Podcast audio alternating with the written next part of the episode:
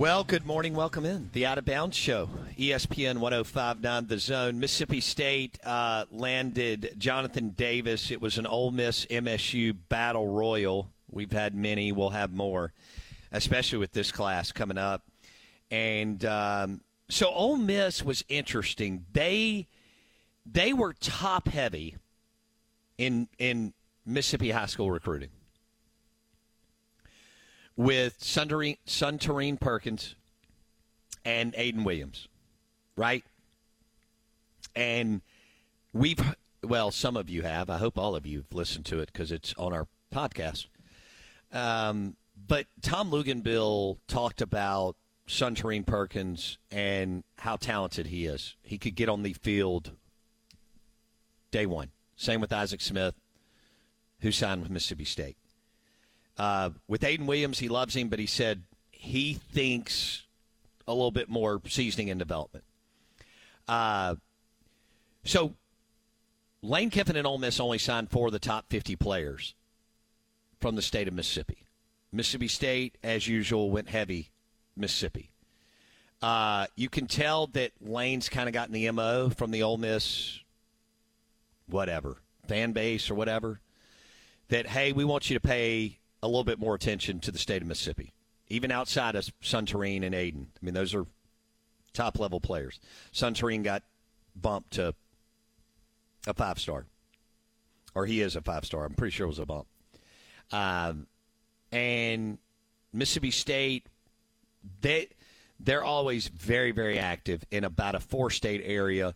Ole Miss goes a little bit. Uh, their recruiting footprints oh, add a few more states. Okay, give or take. And but the Sun Belt, you got to make hey Mississippi high school football recruiting, I think you're going to see a big shift from from Lane and the Ole Miss staff. Pete Golding's on the staff. He's got Mississippi ties. We already know about Derrick Nix, but there's some others that were hired to focus. You can tell Arnett is very, very, but this isn't anything different. I mean, the big thing during the Freeze Mullen thing was Ole Miss said, "Hey, we're national recruiters." Mississippi State said, "You know, we're going to make it in this this state and kind of three state area." You can now roll the the Ole Miss national recruiting, whatever. Some people believe it, some people eye roll it, even Ole Miss fans. Um, the bottom line is going to be an absolute war this year. Uh, you're going to see the Ole Miss football staff turn their attention to Mississippi. The Mississippi State football staff has already turned their attention to the state of Mississippi. So uh, they threw it up the night of the Golden Egg game. It was something insane. Uh, I don't remember it though. Uh, Blake and I were were were referencing the numbers the next week. It was like fifty something players, fifty something Mississippi players, mid fifties on the Mississippi State roster. They threw it. They they threw it up during the telecast and during the and Ole Miss was like in the high 20s? Or was it more than that? Uh, but it was a big, it was a significant gap as far as Mississippi players to on the MSU roster and Ole Miss, uh, not so much. And so we'll see. Uh, uh will will will Lane really pivot and change his blueprint for this class? Or can he just look at it and go, you know, hey, we want, instead of a handful, we want a few more than that, and we're still going to go portal heavy. But we do see the top end talent. You're also going to fight Kirby Smart, Nick Saban, Hugh Freeze, and Brian Kelly, among others, for some of these guys. And some of these guys are going to go out of state, unfortunately, but they are. Uh, majority of the time, it doesn't work out for our kids. There's a reason for that. Not going to do too big of a deep dive there um, when they go out of state. But uh, there's a lot more success staying in state. And, and, of course, Mississippi State, the last 12 years, 13 years, Mullen. I mean, when you look at the Mississippi talent that's gone through MSU, that's gone to the NFL, it's phenomenal. It's big time. And so that's where we are. What do you think? This this gets people very, especially again. Ole Miss has always been more dedicated uh, to hell Mississippi recruiting. Well, I'm sorry. how do I say this? They they have also always been more. I mean, like they jump in. Let me give you an example.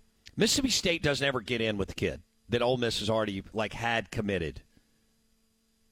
Ninety nine percent of the time, Mississippi State never got in with Suntarine Perkins or Aiden Williams, but Ole Miss got in in the end on Isaac Smith. Right. Uh, that just that's the way it is. We could we could use, uh, gosh, dozens of examples over the years.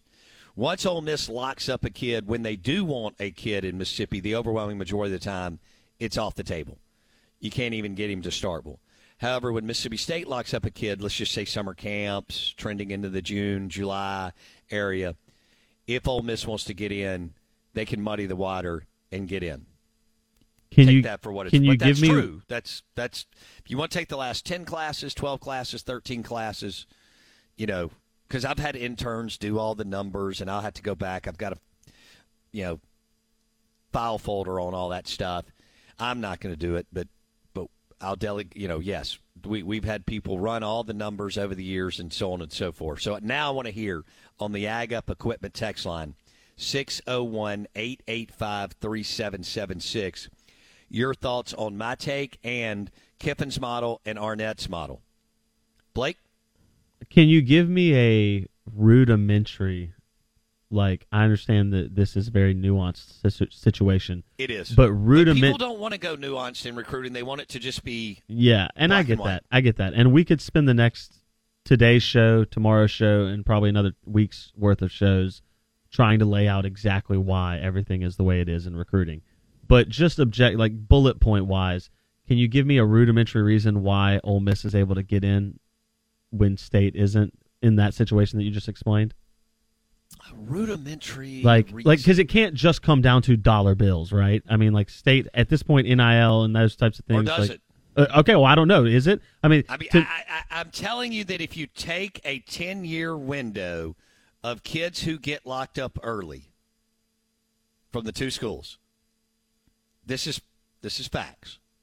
If you take a 10 year window, kids who get locked up early, state doesn't get in with the Ole Miss kids.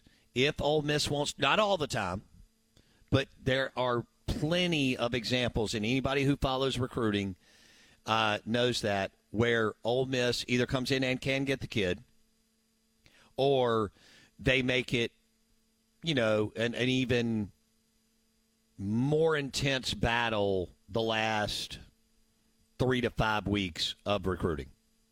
That's that has been since I've been on the air. That has been the case.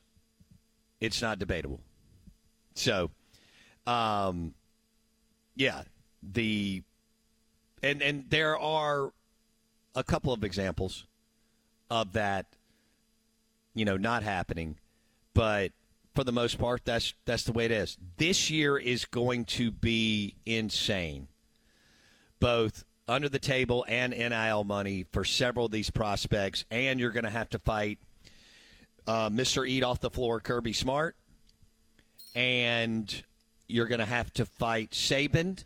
I don't know who Saban's going to hire as his DC. And Hugh Freeze knows this. Well, he was in the state a couple of days ago taking pictures with, you know, different people. So Hugh's already he was doing that to lay the groundwork. He's going to compete for some of these guys too, and then Brian Kelly and LSU. There will be other suitors. Um, Jimbo,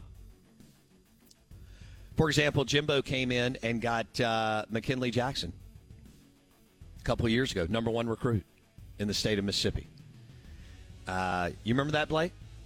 Oh, abs- absolutely, absolutely, we do. We talked about how was- Mississippi State couldn't even get him, uh, Nakobe Dean or McKinley Jackson as a defensive school. Couldn't get either of them. Yeah. But Mississippi State landed Jonathan Davis yesterday over Ole Miss. And it was a big recruiting win. Steve Robertson coming up next. The Boneyard Podcast, 247 Sports on the Farm Bureau Insurance Guest Line.